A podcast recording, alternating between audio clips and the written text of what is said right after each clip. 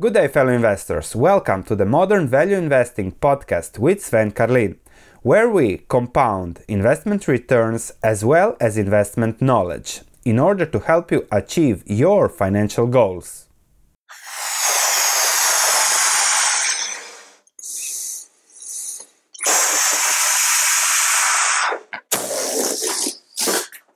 Good day, fellow investors. Will the stock market bubble pop?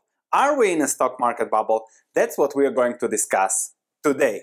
And we are going to answer the question whether stocks will crash and give you some insights that will make it easier for you to make investment decisions. That's all we can do in this environment. We're going to look at the economy, define what the stock market bubble is, discuss an example from history, discuss the fundamentals, and then answer the question whether there will be a stock market crash or not, or what's the likelihood for that. Let's start with the stock market economy and the situation.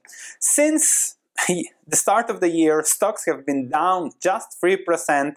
We had a bear market, a very fast bear market, then what we can call a crash.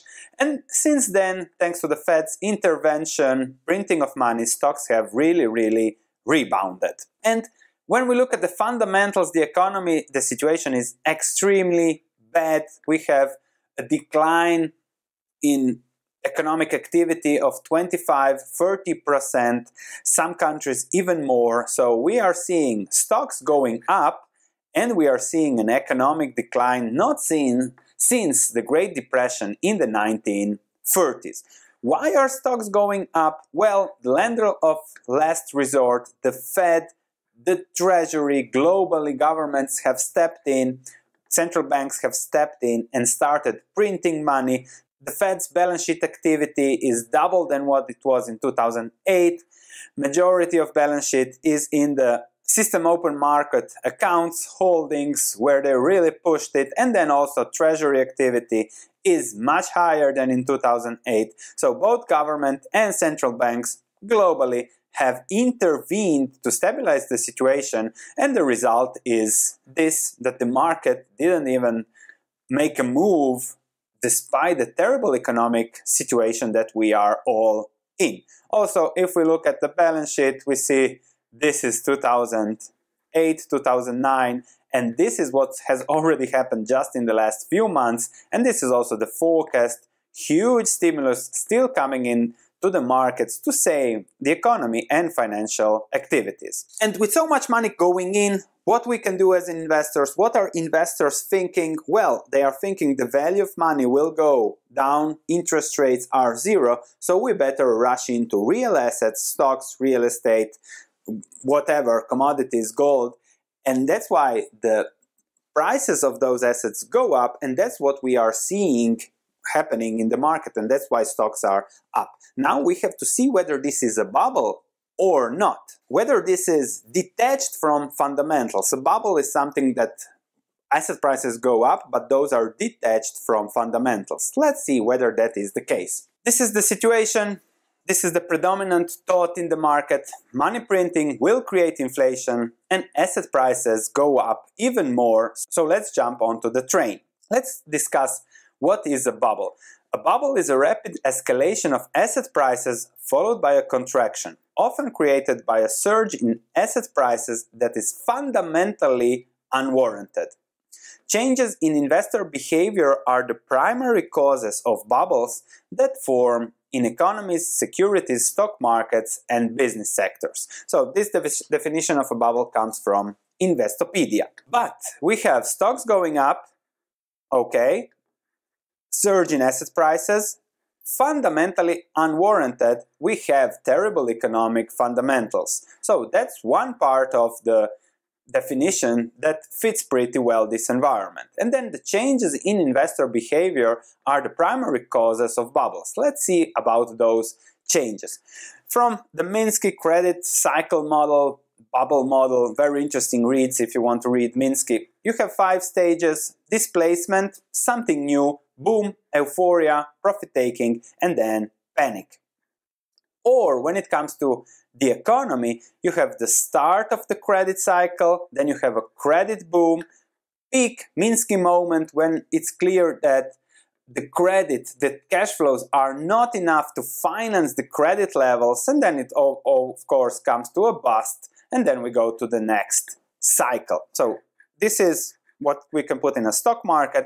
This is we can discuss economy situation, and we'll put what's going on in the current environment into these two perspective. If you want to read more, the financial instability hypothesis by Minsky, and there are a few other articles and even a book that you can read about it. What's interesting is that the financial instability hypothesis suggests that over periods of prolonged prosperity, we have had 10 or even 40 years of prosperity, capitalist economies tend to move from a financial structure dominated by hedge finance, stable, safe, cash flow, 20%, 25% deposit for a loan or something, to a structure that increasingly emphasizes speculative and Ponzi finance. Unstable Ponzi finance is when you have to borrow just to pay interest. Let's say the US government has to do has been doing that already for a few years. They borrow just to cover the interest, not even thinking about covering the debt. And this is the instability of the situation end of the long-term debt cycle as Ray Dalio would say it. So very interesting situation. We are now Ponzi finance and this is the question. Are we in a bubble with the economy, with the money printing, and will we see a Minsky mom moment, or we have already seen it a month, two months, three months ago, when the Fed started intervening because the bust already happened in March, it was clear, okay, that will not be serviced. Those went bust, and the Fed intervened to prevent something. So that's very interesting to analyze whether a stock market crash bubble already popped and we are now in a new cycle. If we look at the stock market, the stock market example from history, let's take the Nasdaq dot-com bubble. We have first 1990s displacement, something new came that was the internet. The internet was going to change the world. It actually changed the world, but not as investors expected, not as fast. Next step, boom on cheap credit. In this case, with internet stocks, it was cheap equity or very expensive equity that was used as credit. Credit and equity, always money, something that's used to pump all the stocks up, mergers, acquisitions, IPOs, etc. Euphoria that led to euphoria. Everybody invested in those stocks in the 1990s. A little bit of profit taking. Then it became clear that equity wasn't valuable, that no money was being made above the cost of equity, panic, bust, credit crunch, and we had a recession 2002. So these are the typical steps of a stock market bubble and we have to see whether we are again in such a situation.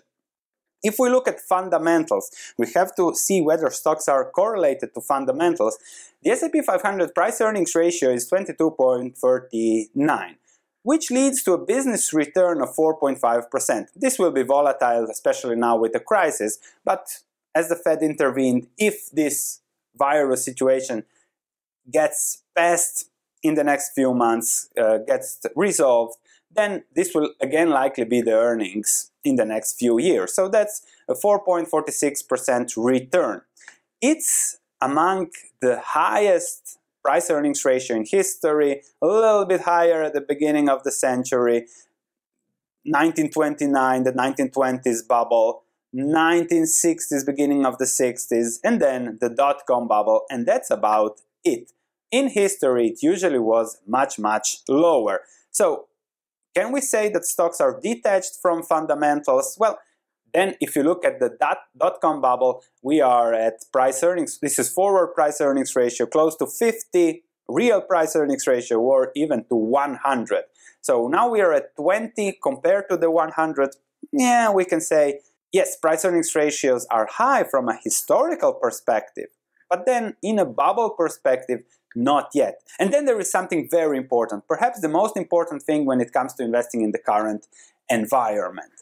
The earnings yield of the S&P 500 is 4.5%. You own assets, you own businesses. The earnings yield of the alternative, let's say the 10-year treasury bond, the risk-free investment, investing in the US government with US dollars, which are the reserve currency of the world, is 0.68. So if I look at investing and I see 0.68 or 0.5 or 0 or negative, what you get now in European banks, and then I see the 4.5 earnings yield of the S&P 500, then this is extremely cheap. Then stocks are cheap, are not in the bubble, are excellently correlated to fundamentals. But depends on whether this will stay at these levels or will change. So the answer to the question is we have a lender of last resort. They are printing money at zero interest rates. Maybe the crash has happened already. Intervention was faster than ever. It took four years for Roosevelt to launch the New Deal. Now we have had immediate intervention. And then also, deleveraging through inflation. Everybody is thinking badly about the 70s, but the situation wasn't that bad after all. And then, if we go to the bubble definition, a bubble is a rapid escalation of asset prices followed by a contraction. If the market doesn't contract, then we will not see a bubble and will not be called a bubble. So this is the question we have to answer. And let me show you this. This is a chart, somebody would call it a bubble, right? So this is from 1980s till 1998. So it went from what? 270 to 90 to 80,000. So somebody would call this a bubble, but nobody never called it a bubble because if I go for till tonight, because if I go till today, since then it just kept on going, going, going, going. Now it crashed a little bit. Of course, this is Berkshire's stock price. So why nobody never called Berkshire a bubble moment? Because the fundamentals weren't improving, interest rates went down as we have seen, and therefore this was not a bubble. If this happens also with the stock market, it will not be called a bubble situation. Also, if we look at how to solve the situation, if we look at inflation, inflation was pretty high in the 70s. We had rates of 5 10%. But if we look at economic growth, okay, there has been some recessions, but 3%, 5, 5%, Watergate, recession ahead, 50% stock market crash, but then again 5%, 4% growth, 5%, 3% growth, despite the huge levels of inflation and all the mumbo jumbo Watergate that, that was going on. So inflation 4 5% per year over the next decade would ease all the debt concerns if real interest rates stay close to zero, then again stocks would be extremely cheap. And now when it comes to investing, investing is what you do now and how does what's going on in the market fit you personally. I'm personally extremely invested because what are my other options? I can sit in cash, but then I am running the risk to see it lose value due to inflation, due to money printing. And that's a trade-off you have to see how does that fit your life personally? We don't know whether there will be a next crash. Depends what depends on what happens in the future and the reactions that we have now from central banks and governments that are pretty much immediate. In any case, I see money being printed, which means the value of money goes down, which incentivizes me to own real assets. And then if you behave as an owner, if you buy businesses that will do good no matter what, then you are set. You don't know what will your return be long term. It will be maybe 4%, maybe 10, 15. That's something that depends on the future. But there will be a return because you're buying businesses, you're buying good businesses, you're buying businesses that if we have inflation will do good, if we don't have inflation will also do good. And that's the message of this channel. Everything else is really just speculation. And then, of course, bubbles, investing is not nice. There are crashes as we have seen two months ago, recessions as we are seeing now, there is inflation, deflation, economies, wars, riots, etc. And this is something we have to invest through. And the key is that you accumulate wealth through the cycles, through the bad and through the good, and over your life cycle, you end up well.